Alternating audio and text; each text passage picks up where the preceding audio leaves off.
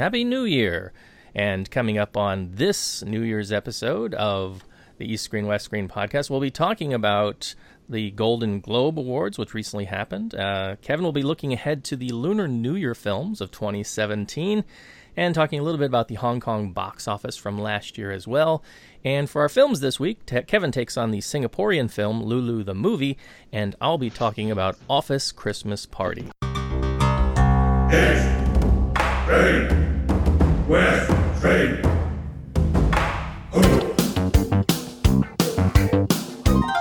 This is East Screen West Screen with Paul and Kevin, where if films were food, they'd be full of it.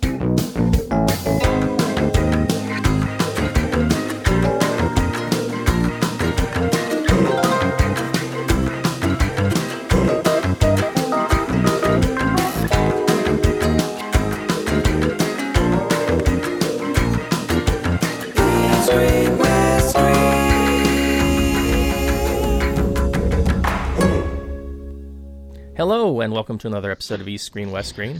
This is the show where we talk about a film from Hong Kong to Hollywood and some other stuff in between. I'm your host Paul Fox, and sitting in sunny South here, sitting in sunny South Florida, and over there, sitting at his reviews desk in the future of 2017, is our good friend Mr. Kevin Ma. Hello there. Hey, Paul. Happy New Year. Happy New Year, sir. How was Happy your New Year, everybody. It was all right. Um, did we record this before our last episode before Christmas? I don't remember. Yes, it was. Uh, we did the Rogue One episode before Christmas, so Ah, okay, Um, okay. So it was right, right, right. So yeah, yeah. Um, yeah. I had I had a, a, a um trip to to Singapore in Christmas, and then I stayed in Hong Kong for the New Year. Um, yeah, it was it was pretty peaceful. How about you? yeah, we've you know visited family, did a little bit of traveling, and uh, we're we're back and recording and ready to uh, get into the thick of it. Did you make any resolutions from uh, last year? You know, 2016. Did did you achieve anything? Any goals that you had set out? Now, I, I don't really believe in New Year resolutions. Um, I mean, obviously the usual, you know, try to get healthier and try to be, you know, do better, you know, get take on bigger jobs. So I think this or 2016, I took on my first Jackie Chan film. I think. Um, so I did the subtitles for for Railroad Tigers. Uh, that's a film in theaters now, by the way, if you guys are in the United States. Um, and yeah, no, it was a pretty I mean, 2016 was a tough year all around. Um, I think in in terms of the macro things, the the state of the world, and personally, I had some setbacks. Um, but you know, plenty to be thankful for. But yeah, I made some good milestones last year. Um, career wise, I think I did okay. Um, and you know, it's when you get to a certain point in, in that career, especially in, in in doing what I do with subtitling and stuff, it's kind of hard to you knock down, you check off one aspiration after another. I guess the next stage is, okay, well, it's time to do something creative instead of translating. So that's what I'm hoping to do this year, something more creative or something of my own at least. All right, excellent, very good. Um, for my own resolutions, let's see. I had set out to do a couple things. Um, the first one I had set out to do was to quit drinking soda, and I did do that with uh, with a couple of hiccups along the way. I remember I bought some kind of drink. It was supposed to be a fruit drink that I was trying, but it was actually mixed with Sprite. So that was one instance where the um, the the no soda rule got slightly broken, but uh, overall, I had given up soda throughout uh, 2016. Continued to do the same. I had, had hoped to lose some weight, and unfortunately, that didn't happen. I'm still at the same weight I was pretty much at the start of 2016. Uh, but I did make a resolution to exercise more, and I have done that. And hopefully, uh, the weight will start to come off at some point throughout 2017 as well. Oh, talk about quitting. I did quit caffeine actually. Well, I, I quit I didn't it wasn't a New Year resolution. It was something I did I decided on halfway through last year and I decided to stop drinking caffeine regularly at least. So I pretty much succeeded at that. And I only drink caffeine maybe once every 2 weeks or at the most. So so yeah, I've, I've so talk about quitting. I, at least I did that, even though that wasn't really a resolution. No, that's great. We'll take it. We'll take it. Um, let's see. The other the other big resolution I had made was I re- I wanted to read more in 2016, and I had set a goal of reading at least um, one thing per week and at least one novel per month. and I kind of fell short. I ended up with a total of 25 things for the year. So I was at, or sorry, I wanted 25, one thing every two weeks, so 25 things roughly for the year, and I fell short of that by two. I, I'd, I'd hit 23 things, and that could include books, comic books, graphic novels, um, anything but magazines, right? Um, and internet, uh, you know, online stuff. Um, so I, I missed that goal by two. I had a total of 23 things. That included seven novels, which fell short of my mini goal. I wanted to read one per month, so uh, I was a bit short of that. Um, but I had um, seven novels, and the rest was a combination of graphic novels and manga and uh, single issue com- a few single issue comic books thrown in there. So that was a big increase over what I had done in 2015. So hopefully this year in 2017, um, I'm going to try and uh, meet that and exceed that the, what I had set for as my bar for last year. Um, to be to be honest, I, I don't like I don't believe in resolution because people who make resolutions at the beginning of the year, they're the kind of people who make my gym really packed the first couple of months every year. Yes, indeed. Yes, indeed. Only the first few months, though. I mean, Just it's back that, to normal by like yeah, April. The, the the gym owners really love uh, love uh, the first month of, of January because the memberships are way way up. Um, all right, so, so that's good. If you had any significant New Year's resolutions from last year, especially anything film related, uh, you know, drop us a line. Let us know if you met your goals or not. We'll be interested to hear what you guys did uh, throughout 2016. All right, let's uh, get off of the New Year talk and get on to our film talk for this week. So let me throw the talking stick over to Kevin at his news desk with this week's news.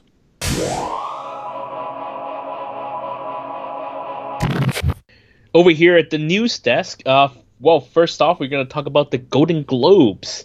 Um, so, so the winners are out. The awards happened on a Sunday night over your time. Uh, did you watch the show, Paul? Uh, you know, I did not. I think anybody who's listened to the this show long enough knows that I am an avid hater, a hater of award shows and all the sort of glad handing and stuff that goes on. I'm very interested in seeing the results the next day you know, knowing uh, who who won and what categories, but just the whole pomp and circumstance of the show. And I mean, I know that um, my my dad was excited to watch it because he likes um, uh, what's his name? Uh, not Jimmy Kimmel, the Fallon. Guy. Fallon, Jimmy uh, Fallon, yeah. Uh, because he was the host and he really likes him, and, and I liked him back when he was on SNL, but I don't watch um, late night talk shows very much at all. So yeah, just the whole idea of sitting down for a couple hours and watching people give speeches and stuff that to me I there's I just rather watch a movie instead. Um, but I do I'm interested in some of the results and it looks like La La Land you know kind of really took a lot took a lot of the awards home. Um, were, were there any significant things of interest in you know that you noticed, Kevin? So La La Land broke the record um, took seven awards, which is the most for uh, Golden Globes. But of course, this is because the Golden Globes likes to set set um, a difference, a, a, barrier between musical or comedy and drama. So um, you have uh, La La winning the Best Actor, Best Actress in that category. You have it winning Best Film in that category. Of course, Best Director it gets it gets merged into one for some reason, no idea why. But um, that one won as well. Um, but of course, some surprises. I think, um, for example, Aaron Taylor Johnson for Nocturnal Animals. No one saw that coming. Um, I, have seen the film, and I think he's quite good in it. Although, um, I think I think Michael Shannon should have been should have been the one nominated for that film. Um, uh, another surprise, Isabelle Huppert. I think um, a lot of people were talking about Natalie Portman for Jackie, um, which was another great performance. But um, Isabelle Huppert has been winning so much of the Critics Circle awards uh, is not really a surprise by now. Even though the film itself, Elle winning Best Foreign Film, I think was a surprise because a lot of people were expecting Tony Erdmann, the, the German film, to to take home the award. But Elle, which is really controversial because it's kind of a rape drama or rape dark comedy which are words that don't really match together, at least in this politically correct time. So um, I can't even use the word revenge because the, the, revenge doesn't really factor into what happens in the film. But like I said, it's a rape dark comedy, so it's a very odd film to talk about. But um, Isabelle Huppert with brave, brave performance, a, a, astonishing performance considering that role. Um, so I'm not surprised that she won. Um, drama, um, Moonlight, uh, the the um, uh, uh, uh indie um, uh, gay drama from uh, director Barry Jenkins. Only one, only one Best Picture, and there has been some sort of interesting talk about it. Um, particularly that uh, at least one of the sort of theory I heard is that this the Hollywood foreign press still sort of on that Oscar so white sort of tangent in that they only recognize it by giving it Best Picture because the producers are white and they don't recognize any of the African American talents involved. Instead, they just gave it Best Picture, essentially to the producer, which is Brad Pitt's company, which I find a very, whether you agree with it or not, um, uh, it's a very interesting theory and kind of a a a, a um, interesting foreshadowing what's what's going on this year at the Oscar. I mean, after Oscar So White last year, are is it going to be again about a, a, a you know old time musical with white people and especially white people playing jazz, which is a touchy, really touchy thing. Uh, if you think about, you know, the root of jazz and all that stuff. So, um, yeah. How about you, Paul? Any, anything struck you? Well, the big thing that I like to follow when it comes to awards is animation because I'm a big fan of animation. And I was uh, pleasantly surprised that the film that won for animation was Zootopia, which was actually uh, my top pick for animated films uh, as I watched them throughout the year. And that was my top pick as well, um, just beating out uh, Kubo and the Two Strings, which was my second, and Moana, which was in third. Um, going down my list of rankings, beyond that would be number four is Finding Dory, number five, Secret Life of Pets, uh, six, Sausage Party, seven, Ice Age Collision, eight, Kung Fu Panda, three, nine, Ratchet and Clank, ten, Trolls 2, 11, Storks, 12, Angry Birds, and 13, uh, Sing, which was just released this past December. I haven't had a chance, of course, to see the film that is, uh, kind of making a lot of news with regard to animation because it's not out over here, which is, of course, My Name from Japan. And Kevin, you recently tweeted, I think, some news about how the film is doing in Korea, right? It's really doing very well in Korea as well. Well, it's done spectacularly in Taiwan and in Hong Kong. Hong Kong just became the top 2D Japanese film uh, ever uh, with over 30 million Hong Kong dollars. And yeah, in Korea, it made it earn or attracted 1.1 million anim, uh, emissions in one weekend, which is pretty much a, a, a significant number um, for any film in Korea. Obviously, uh, back then 1 million was the golden benchmark for emission. So imagine doing that one weekend, right? Um, but yeah, it, it's it, I can't confirm 100%. I am 90% sure it is it. It is probably an opening weekend record for any Japanese film in Korea. Um, well, I, I don't know how admissions were during the colonial era when you only have Japanese films, but as far as box office, you know, box office records exist ever since box office records existed in Korea, I think, or in modern South Korea, it is the highest opening weekend for any Japanese film in South Korea. Yeah, I'm very interested to see it and see what all the sort of hype is about. I've gone back through uh, the. I've started going back and revisiting some of his earlier filmography works, um, starting back with Voices from a Distant Star and um, some of the other going through some of the other stuff now while I've been on holiday. Uh, hopefully, it'll get a get some screenings over here, or at least you know we'll get a chance to see it on maybe Netflix or Crunchyroll or something uh, in the very near future. I, would have to imagine doing so well in Asia. I think at least somebody might pick it up for a few theatrical releases over here. Oh, I'm um, pretty sure it has. Actually, I'm pretty sure it has. This hasn't happened yet, but I'm sure someone already picked it up yeah. for it.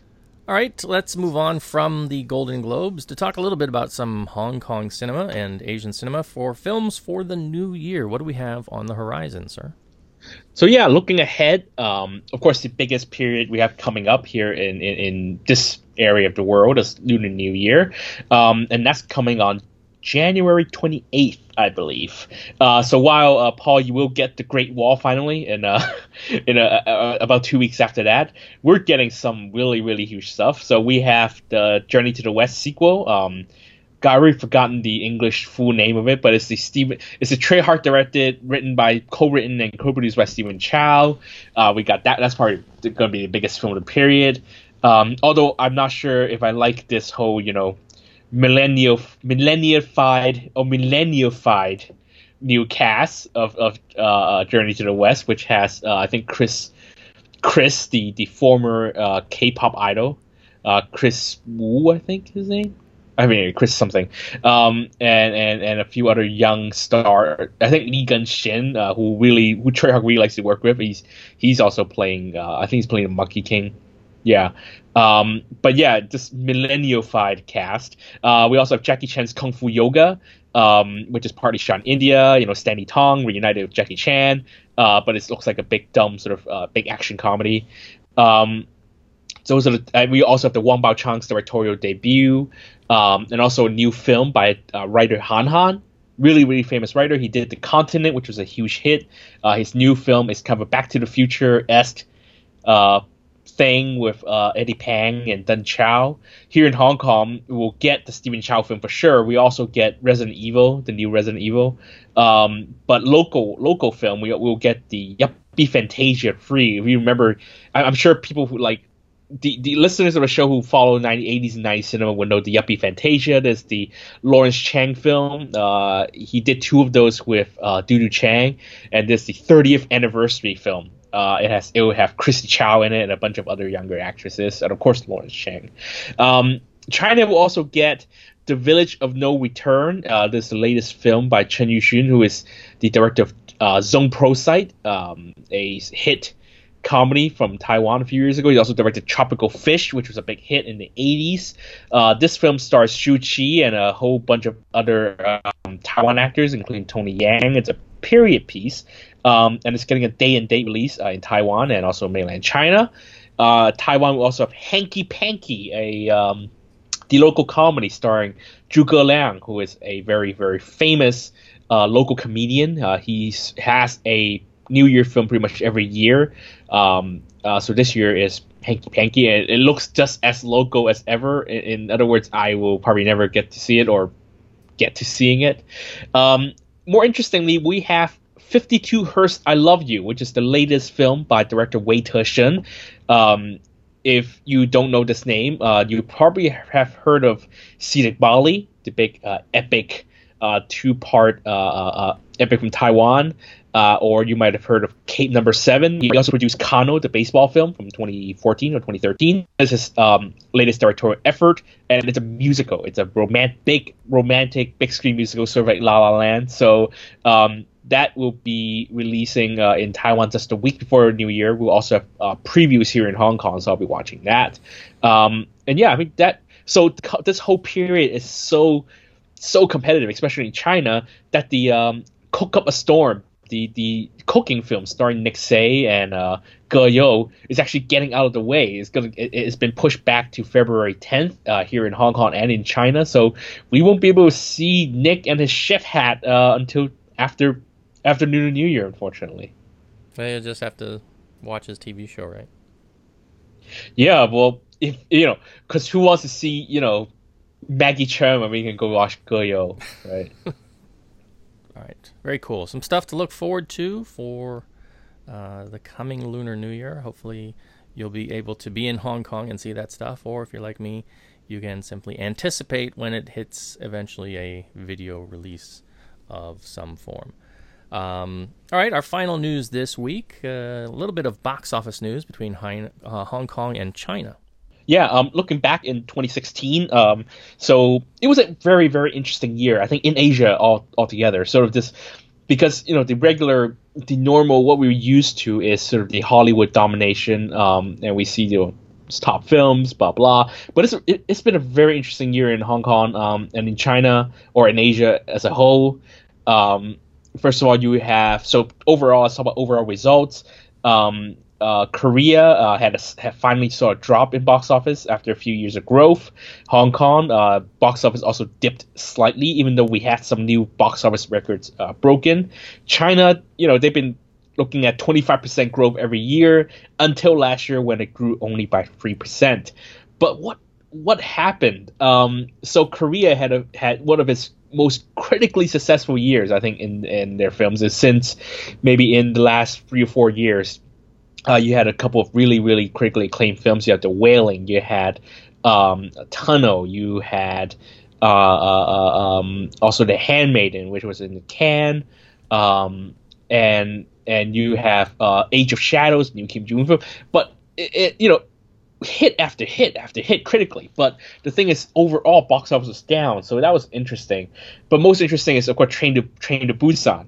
It's this sort of gigantic blockbuster. It was the only film in Korea that broke 10 million admissions, but abroad it did extremely well. Um, it pretty much did Hollywood size business in Taiwan. It set new records in Thailand and I think in Cambodia, in Malaysia, and Singapore. It was like at the top of the box office in Singapore. It set a new record in Hong Kong. Um, it became the highest grossing Asian film ever, even beating out um, uh, uh, uh Hong Kong films. Um, then you have something like Your Name, which again, you know, 200 billion yen in, in, in, in Japan. Um, no one expected it because you know no one expected someone to dethrone Miyazaki like this. Um, and of course, like I just said earlier, box office records in Hong Kong. Uh, again, Hollywood, you know, became most highest grossing Japanese film ever in Taiwan. Um, and now just set box office records in Korea. So it's been a very healthy year for certain sectors or for big sort of these big blockbuster in Asia, but yet you don't get Hong Kong box office, right? Um, so you have Cold War, which set a new record for a local film, highest grossing local film ever, or highest grossing Chinese language film ever, even though it did not beat Train to Busan. Um, but yet, um, from looking at it, there's only like I think only about four films that that topped the um, 10 million Hong Kong dollars mark. 10 million is sort of the go is sort of the benchmark for success here in Hong Kong. Um, so if, I, if I'm I'm looking at the list right now, we have Cold War is 66 million. We have Mermaid at 55 million, which is a very typical Stephen Chow number anyway. We have From Vegas to Macau 3 at 24 million. Then we drop all the way down to Monkey King 3 or Monkey King 2 at just 15. Then Line Walker at 10.8.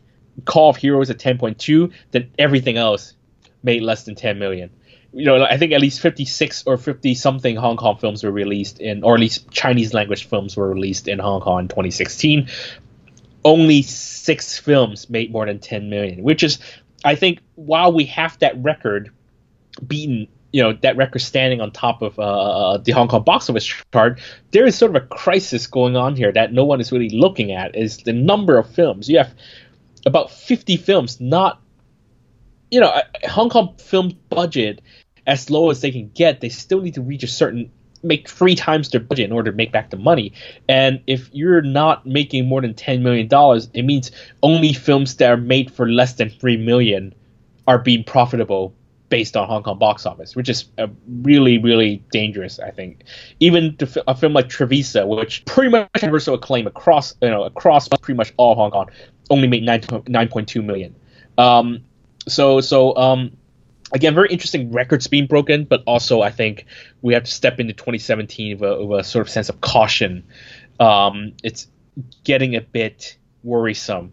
Um, so yeah, um, it was a very interesting year. But oh, okay, back to talk about China. Um, so a lot, a lot of talk about um, uh, why is box office growth slowing in China. Um, I, I, I think that you know personally, I think it is a bubble is a bubble and you know it was bound to burst at any time.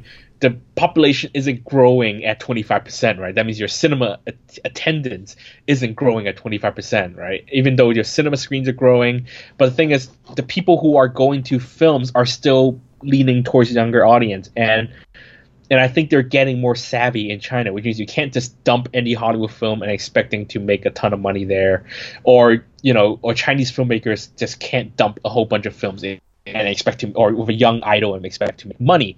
Um, what's happening is that if you saw the news, towards the end of the year, you had a couple of huge films. You had the Wong Kar Wai produced uh, "See You Tomorrow." You had the Great Wall, the Zhang Yimou film. Um, we also had um, the Jackie Chan film "Railroad Tigers," and all three of those suffered from such bad word of mouth that none of those films uh, essentially make back their or making back their money in China, and and even got to a point where a government newspaper had to write an editorial blaming internet users on on, on diminishing returns at Chinese box office. And actually, there's nothing wrong with that. You know, it's true that the product you make, you know, the, if your film's a crap, people aren't going to show up, and you can only really cheat modern audiences for so long. They, you know, Chinese audience have been cheated for a while, for a couple of years, and they've been they faced these filmmakers who who make lackluster products, and and people still showed up. But I think audience is a lot more savvy now, and it's getting quite obvious um, that they're show they're voting with their wallets. Uh, they're not not every film now is is deemed worthy of their money.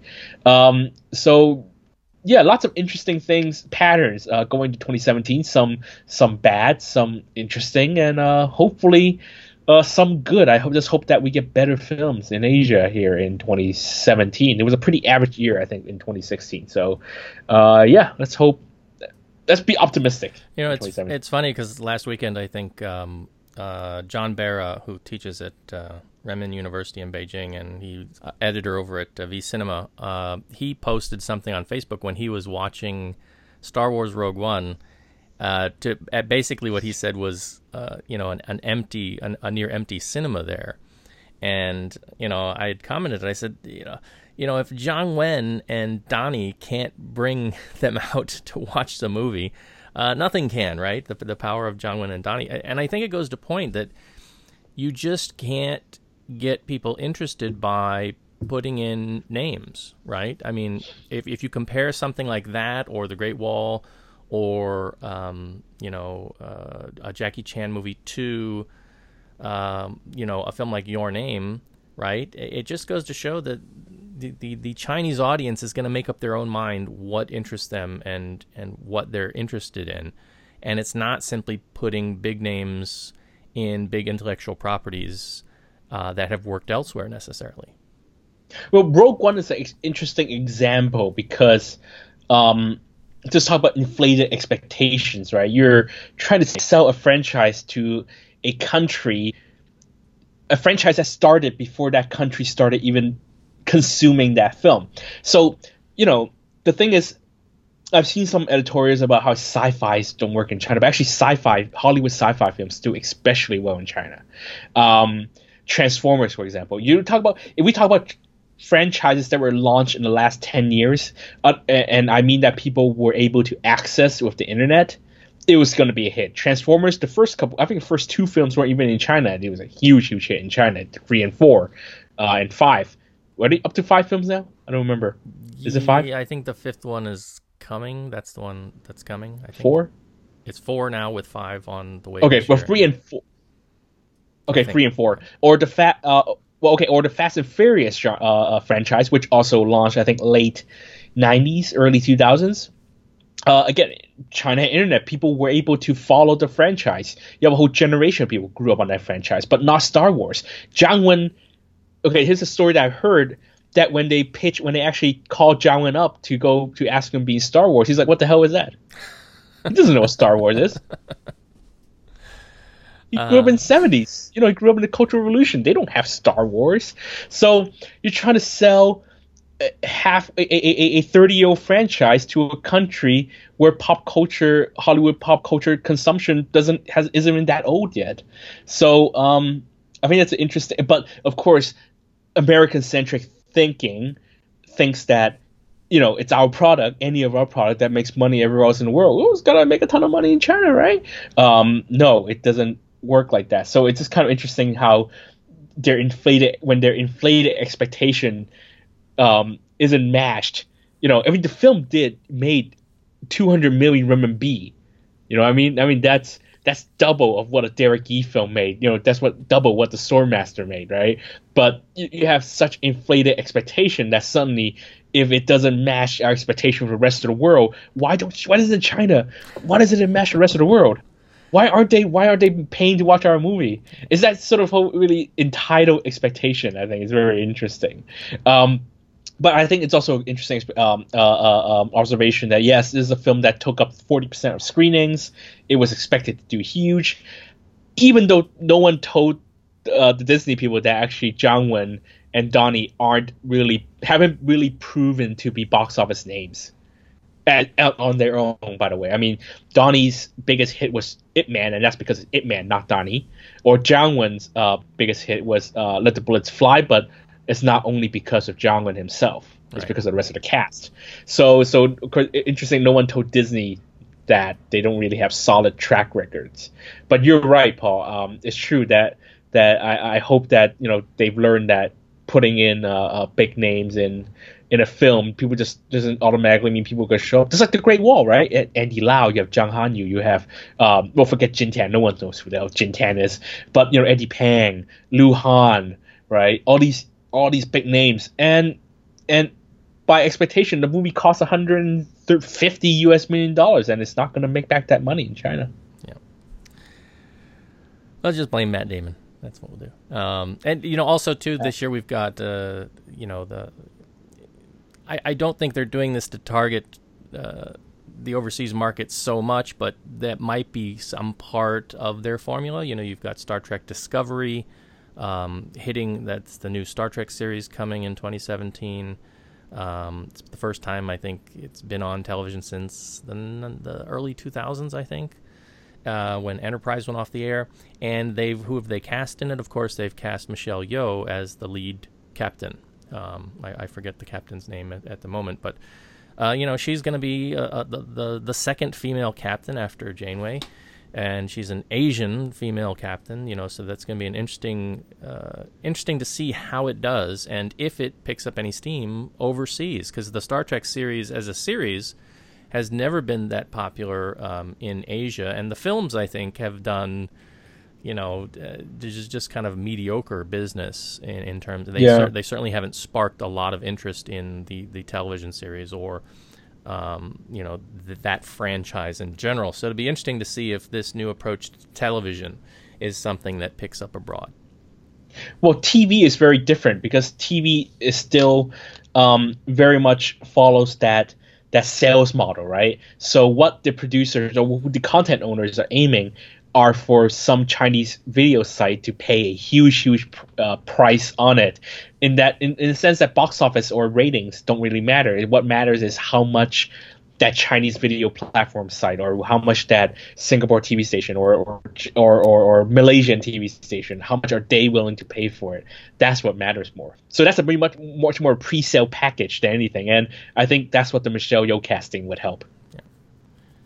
Um, all right. Well, they, uh, it's it's definitely been an interesting year, especially in terms of Korean film. I've caught up on a couple of Korean films from last year. I just I just committed the time uh, last week, I think, to sit down and, and watch The Wailing, which I started. I, I mistakenly started because I had to do it when when you know the, the girls were asleep.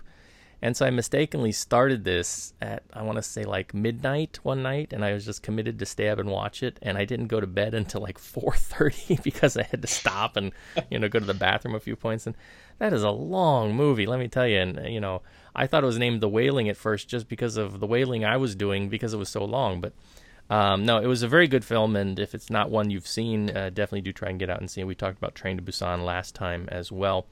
Um, so yeah, a lot of good stuff coming out of 2016, and if you haven't had a chance to see it in the cinemas, it should be coming hopefully to a platform or a form of physical media near you very soon.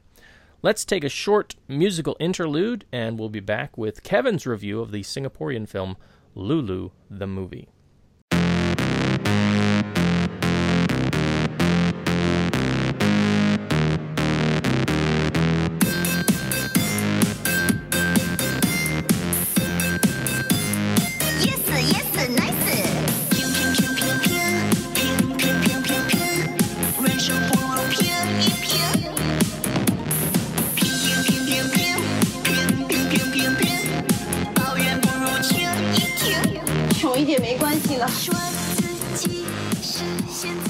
Welcome back.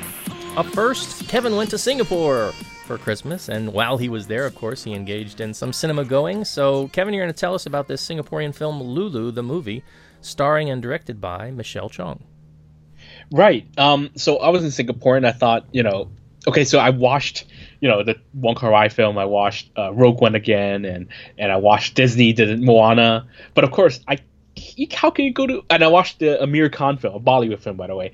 But of course, how can I go to Singapore without watching a Singaporean film? But um, unfortunately, there aren't that many Singaporean films to begin with, and I've already seen the the biggest, pretty much the biggest, at least the one that's raising the most buzz, which is Apprentice, the the one that was in Cannes. Luckily, uh, thanks to uh, uh, um, really terrible. Um, uh, what's the word I'm looking for? Bias being shown by its own distributor, uh, Cathay. I was able to see uh, Lulu the movie, even though it opened, I think, in early November or late November. Um, so how how Singaporean cinema works are that is that when uh, a lot of the local films are Asian films when they don't because their distributors are really weak in getting you know securing screens against big Hollywood films they tend to link to one of the big uh, theater chains. So um, for example Lulu was linked to or distributed by Cathay which is which runs which is one of the three big major uh, cinema chains in Singapore. Um, so of course Cathay Cinemas are were still showing the film by by Christmas weekend, despite having you know Rogue One and Passengers and all the big Christmas films and Disney films and all that stuff because it was their own film. So thankfully, I was able to catch one of the um, very few daily screenings left in Singapore, so I got to watch this film. Um, I, I already kind of knew Lulu the movie. I I looked up things about it. It's actually a, a character uh, based on a, a long running satire show called The Noose. It's not quite the Daily Show, but it, it's a bit similar. It's very satirical. Um, you have these characters essentially all fitting in some different archetypes, um, uh, reporting fake news stories. Um, it's not quite as hard hitting as the Daily Show. It doesn't. It's not. It doesn't keep it real so much because you know uh, censorship in Singapore and all that stuff. So it kind of toes a, a, a it's a very thin line sort of they step on. But one of the characters on that show is Lulu, who is this um, caricature of a a mainland Chinese woman. Um, you can look up the Noose. There are clips of her uh, on YouTube. The Noose is N O O S E. The Noose. Uh, you look up Lulu Noose. I'm sure you'll find some things about it. Um, very interestingly, though, I've heard uh, down low that Michelle Chong didn't really create this character that the writers of the Noose created the character but she kind of took it on ran it off on her own and made this movie on her own. Um, but she is a very big talent and i'll talk about her a little bit later. But first the story. Um, so lulu the movie again based on a character from satire show the Noose lulu the movie follows the adventures of lulu a mainland chinese woman who moves to singapore in hopes of meeting her handsome internet boyfriend when he turns out to be the opposite of what she was expecting, she decides to tough it out in Singapore, first working as a KTV girl, a waitress, and finally becoming a fashionista. Um, so, as I said, based on a local TV show, it's a very, very local film, lots of very local humor. Um, it's based on how local archetype or how local people see sort of caricature of, of mainland Chinese people. Um, Michelle Chong, she's actually a very popular comedy talent in Singapore. She's made several films and she's been voted, I think 10 years ago, she was voted like sexiest, one of the sexiest women in Singapore. And she's a writer, she's a director. She plays two roles in this film. Uh, her second film, already famous, was even picked as Singapore's Oscar contender back a few years ago. So this is her third film. Um, However, you weren't able to tell that she's an experienced director from Lulu's uh, lackluster production values. It's shot on a seems to be shot on a very low budget, and the digital sort of look of the film makes it look like a student film. Um, but I actually can excuse it because it must have been made on a very low budget. Um, it's a very very local film again. It just not something that would export. I think at the most it might get exported to Malaysia, just because you have that sort of the cultural side might be might be similar, but um, as far as I know, Malaysia doesn't really Malaysians don't really indulge in this type of satire. Uh, I think, um, so it couldn't have made a lot of money. So it was it was already it was destined to be made on a very low budget. Um, so the first half of the film, which is mo- mostly the story that I just described, is actually kind of funny on paper, but it's not terribly funny in execution. Um, it, a lot of the writing is very obvious. Um, it's very sort of television esque. I think Hong Kong television esque. I mean, um, the, the the dialogue is, is very obvious, very TV esque, and even even the good jokes are sort of run to the ground. There's a really good, really funny joke. You watch the trailer. There's a very funny joke about how Singaporeans can't spell and uh, one character has a really funny way of spelling fashion, and even that joke sort of gets run to the ground. Uh, or um, um, Lulu's uh, internet boyfriend uh, calls himself Brad Pitt, but of course when she gets there, um, it turns out that he looks like the very opposite. It's like this 40 year old middle aged man. And it turns out that his twin brother is played by Leon Jay Williams, you, who you may remember as the guy who replaced Eason Chan in Jump, the, the uh, Stephen Chow produced comedy. If you don't, it's okay because no one remembers Leon J. Williams. he has that kind of presence. But anyway, um, um, I think characters like Lulu, you know, characters that are from uh, comedy sketches, uh, like the Saturday Night uh, Saturday Night Live characters, right? They're great in short doses, just like on the Noose or when they're on Mad TV or when they're on Saturday Night Live. But it's very hard to sustain in a, in a feature length film. And again, this film I think proves it because you have this first half where Lulu goes on his journey, but the thing is, she's when when she's not funny, she's really not much of a character, and she's not really much of a character that's worth following. Um, so it's weird to see her do serious scenes as Lulu. Um, but Chong is a hugely talented entertainer. Like I said, she wrote the film, she directed the film, she even plays two roles in the film. She plays Lulu, you know, who is this Chinese woman who can't really speak English, and she plays this um, uh, uh, fashion icon or fashion show host named Sonia, uh, who speaks perfect English and refuses to speak Chinese. And it's a very, very different uh, role, and she plays both of them. And I couldn't actually I couldn't tell for a minute for for some time that it was her playing both of them until you know a while later. But I'm sure locals knew that. Um, and her talent is even more obvious when the film sort of goes in goes into Borat mode. It, um, so as Lulu, Michelle Chong travels to London and Shanghai and I'm, I, I don't remember she does it in Singapore, but she interviews people on the street in character as Lulu. Um, and it's almost like trolling them. Like she's in, she's dancing in this fashion market in Shanghai, which which is supposedly where where, where Lulu is from, and she's talking, she's sort of trolling these shopkeepers, and all that stuff is actually very very funny. It's so good that I wish that the whole film just went full Borat, like the whole film was a mockumentary. But unfortunately, I guess they sort of had to balance the two. I guess they wanted to tell a story, or Michelle Chong worried that a mockumentary documentary won't won't work in Singapore as a commercial film. Um, so I guess she decided not to do that. But when it goes into Borat mode, it is a very funny film. Um, and she's improvising these these moments. Obviously, uh, she even has an interview with Vanness Wu, who is the former uh, F4 member, um, obviously, I think he's in on the joke, but but the way she improvises the whole interview is very funny, and of course, Vanness had to have to keep his face on straight the whole time, looking really pissed off. Um, but you know, all that stuff is really funny. Um, so of course, a film where you making fun of Chinese people is gonna offend Chinese people, right? It's an archetype, it's stereotype, and and I think Singaporeans see Chinese tourists um, a bit similar to how Hong Kong people see tur- uh, Chinese people, but with a lot less hostility, of course. I think a lot of the humor is kind of good nature. I mean, even on Douban, uh, the Chinese uh, user website, there are a couple of really negative comments about the film already, but um, it does have a good nature message that encourages people to be themselves. Like I said, Lulu, uh, even as herself, becomes a fashionista later on. Um, uh, so it, it has a very positive message about how people should just be themselves and not try to not try to be what other people tell you to be. So that softens the blow a little bit. Um, it is it's not unfortunately it's ultimately not a very good film, but it's very interesting examination of what local humor is in Singapore, I think, and how hung, uh, Singapore people sort of see their neighbors uh, on the north. All right, very good. I'm looking forward to see to see it. I, I do like. Um, I've seen some of Michelle Chong's work elsewhere in in uh, both TV dramas and uh, I think one or two of the films she's she's done. Uh, she, there's a film out that I think she did in 2014 called um, Our Sister Mambo, which is uh, oh is a you know it's a of, remake. Yeah, it, it's kind of a love letter to like old the old Hong Kong films like um, uh, Mambo and Our Sister Hetty and stuff, and uh, that's up on uh, Netflix US. I'm not sure if it's on international Netflix, but you can check that out if you're interested to. See. It's see a Hong Kong Netflix for sure. It's a Hong Kong Netflix. Yeah, see some of her work out there. East Screen, West Screen.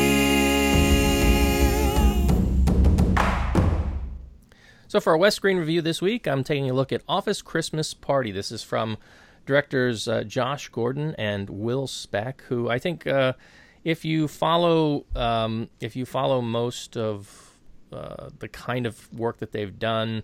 Their most recognizable uh, feature is uh, Blades of Glory uh, from a few years back. They also did the failed TV show The Cavemen, which was a weird thing. It was kind of based on a very popular Gy- series of Geico ads. For those who are overseas don't know, Geico is an insurance company here and they run these creative ads usually with um, this lizard, this sort of CG lizard who's very popular.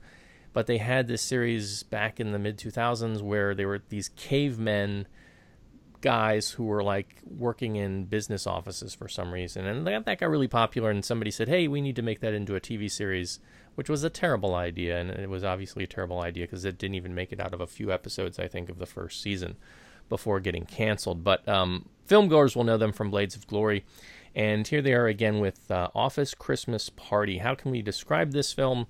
Um, the summary is basically this when Clay, played by TJ Miller, the struggling tech fir- uh, the head of struggling tech firm Zenotek, decides to throw a Christmas bash, his two top employees, played by Jason Bateman and Olivia Munn, see the opportunity to win over a big client that might just save their company from closure. Standing in the way of this, though, is their boss's tyrannical sister, played by Jennifer Aniston, who wants to seize control of the company and put an end to Clay's man child style leadership.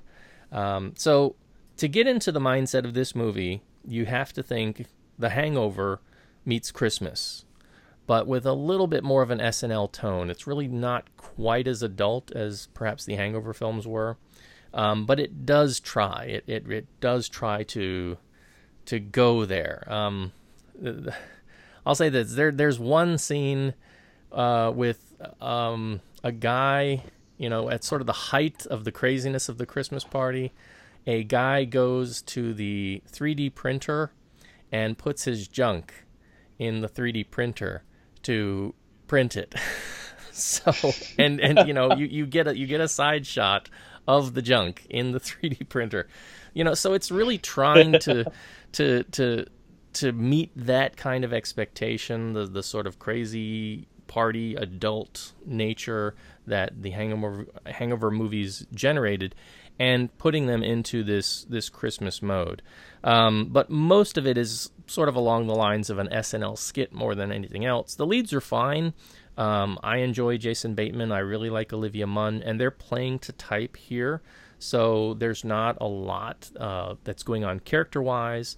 Um, the same can be said, I think, with uh, Jennifer Aniston. She's, you know, uh, building on material we've seen her do before, and T.J. Miller, who is very often playing just T.J. Miller for the most part, I guess. Uh, if you're familiar with some of the stuff he does, there's not a lot of stretch here, but it all sort of comes together and it works and is fairly entertaining when the leads are um, in scenes together the film does jump over to some scenes with supporting characters, and very often, um, you know, this gets into the sort of skit ter- territory. So there's like a scene with Vanessa Bayer from SNL where she's paired off with Randall Park from um, Fresh Off the Boat and the interview.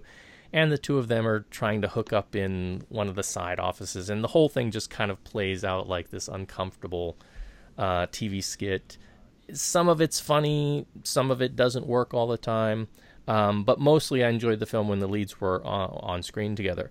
Um, Bateman, for example, he you know he's basically a step removed from his Arrested Development persona. You know, he's the the, the the smart, nice guy who gets caught up in circumstances. Olivia Munn here is playing a combo of the tech nerd. She's the the head tech programmer for the company, and she's a little bit hard nosed and you know kind of got that kind of same attitude as her character Sloan Sabbith from the newsroom. As I said, Miller is Miller. He'd be a fun boss to have, though. I think he's like, you know, the ideal guy you want to work for because he's, you know, this sort of man child. Um, at the same time, he's not entirely responsible, which is part of the reason why they established that this branch of the company is having trouble. And Aniston, of course, comes in and she's kind of the um, not really the antagonist of the film, but she's the thing that they sort of have to overcome. And for a minute, I remember when I was watching this film, the trailer for this film a few months back, I thought, I thought this was going to be another horrible bosses film, just because of the way they cut scenes together with uh, Bateman and Aniston together. Um, and maybe at some point it was pitched as that. I think there have been two of the films so far. I've only seen the first one. Um, but again, for the most part, when they're on screen, they're fine. Everybody, though, as seems to be the the trend in 2016 uh, for films she was in, Kate McKinnon kind of upstages everybody. Um, she's got a, a role as the sort of HR rep who's in charge of trying to keep everybody you know, politically correct and following the proper office protocol. And I think for anybody who's worked in an office environment before and had to deal with things of an HR nature, I think you'll find her scenes tend to be the funniest um, uh, when she's on screen. So lots of other comedy cameos that you can go through. People from you know uh, uh, different comedy films you've seen, like Hot Tub Time Machine and others, pop up at times.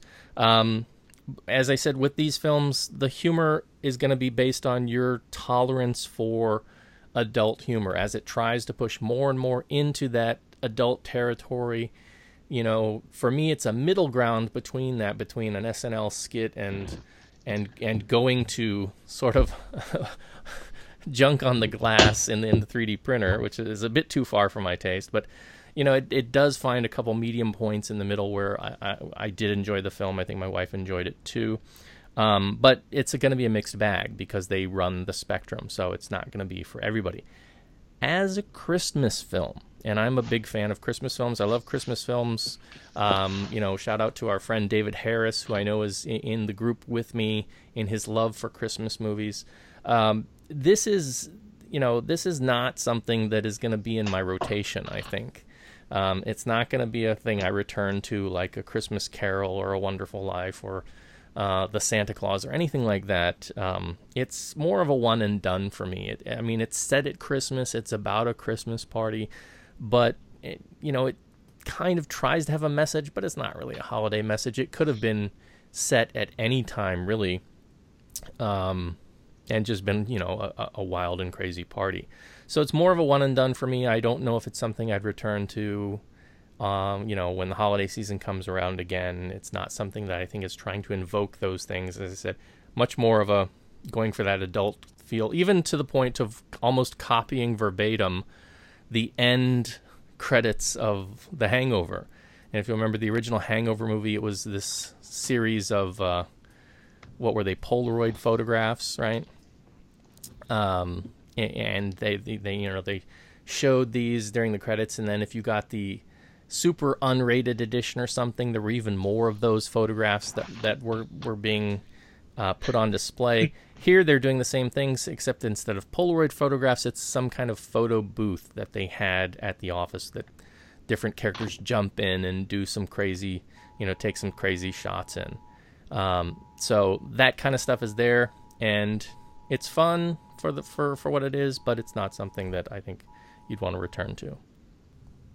Any plans to see Office Christmas Party, Kevin? I, I actually did see the film. Oh, you did. I did see the. I did. I did. I mean, you know, I watch. Last week we had a gathering, and then you know, whenever someone brings up a Hollywood film, like, "Oh, I've seen it. I've seen it." Uh, yes, I actually did watch Office Christmas Party, and as as you know, as much as uh, What, as did- many. How did you see it? Was it in Singapore or on the plane or? No, it was playing in Hong Kong. Oh, they played it in Hong Kong. Okay, I'm surprised. It was it came out in Hong Kong actually almost day and date I think almost I think maybe two weeks behind. Yeah, I, I saw and I saw it quite late actually, sadly.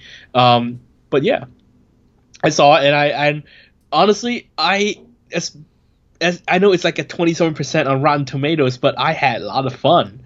Uh, I laughed a lot. I mean, I thought the the the the, G, the um there's a character who's dressed up as Jesus, and it's there's a shot of Jesus riding on a horse across the office.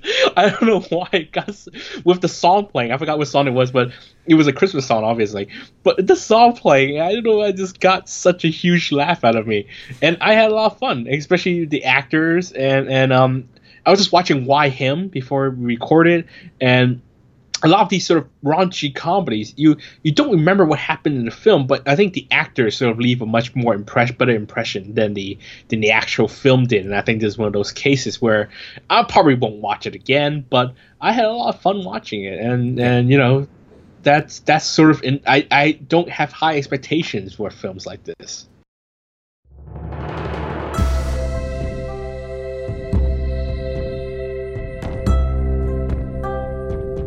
You're listening to the East Screen West Screen podcast. Visit Kongcast.com for more.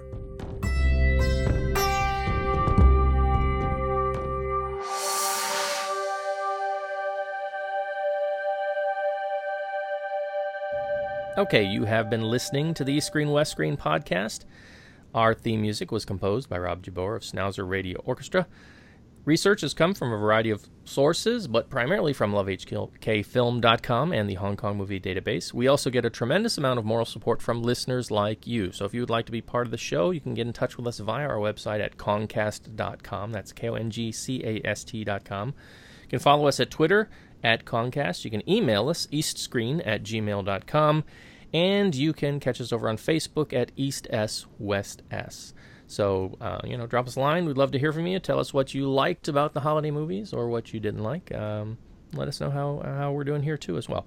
Remember to check out uh, the, as I mentioned last time, uh, lovehkfilm.com. The awards were up. Uh, if you haven't gone and seen the rankings from the 2015 films, and you can go check those out. We hope to be perhaps having the 2016 awards maybe a bit sooner. I don't know. We'll see what happens with that. As always, I am urge you to catch up with Kevin and everything that he's doing. Kevin, where can they find out more about what's going on with you? I write uh, regularly for the Discovery magazine. I'm the entertainment editor of Discovery and Silk Road magazines, uh, available on Cathay Pacific and Cathay Dragon flights. Um, I think we're switching from iPad to digital, so which means that um, in very soon, I think maybe in a month or two, you'll be able to see a lot of the content that I write on on the web instead of just on the iPad. But um, if you like to, They're not taking away the app, are they? the, the there will no longer be an iPad magazine, as far as I know. Oh no, that stinks. Yeah, I, I, it was a fan- fantastic magazine, and and uh, the the developer who, who worked on that in our in our office did had been doing a fantastic job. But we're putting our bets apparently on on a digital. Well, it might be going. Yeah, I think it's already announced on the app that that um, there will be a site available eventually. I'm not sure when, but I think some of the content that I write will end up on there. But if um, until then, please do indulge. If you are on the magazine, if you're reading the magazine, please check out my interview with um, with the co-creator or illustrator Alex Mack in the January issue of the magazine, or you can look back at some of the previous work I've done, like my Johnnie To interview back in December by downloading the um, Discovery app on the, the iPad App Store. Um, you can follow me on Twitter. I am at the Golden Rock. Once again, the same word, one word, at the Golden Rock. Uh, or you can email me if you have any complaints or questions or, or you know compliments, perhaps, uh, at the Golden uh, at the Golden Rock at gmail.com. Okay. Well, pass on to your superiors that one one reader is very unhappy that they're doing away with the app because that app was so convenient. All right. Well, if not, uh, do check out Kevin as he continues to write wherever it ends up in cyberspace. Our next show, episode two one three, we're going to be talking about uh, what films? I think Kevin, you're gonna are you going to talk about See You Tomorrow?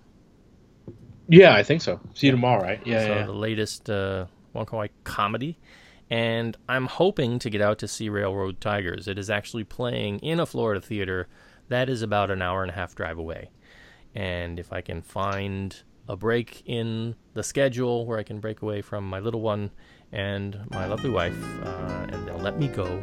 I hope to try and drive down and catch it. If not, I'll be talking, I think, about uh, passengers. But I do, I'm going to try and get out to see Jackie Chan if I can, and talk about that on our next show. So all of that and more next time. Until then, this is the East Screen West Screen podcast saying, don't put cocaine in the snow machine, and we'll see you next time. See you next week, everybody.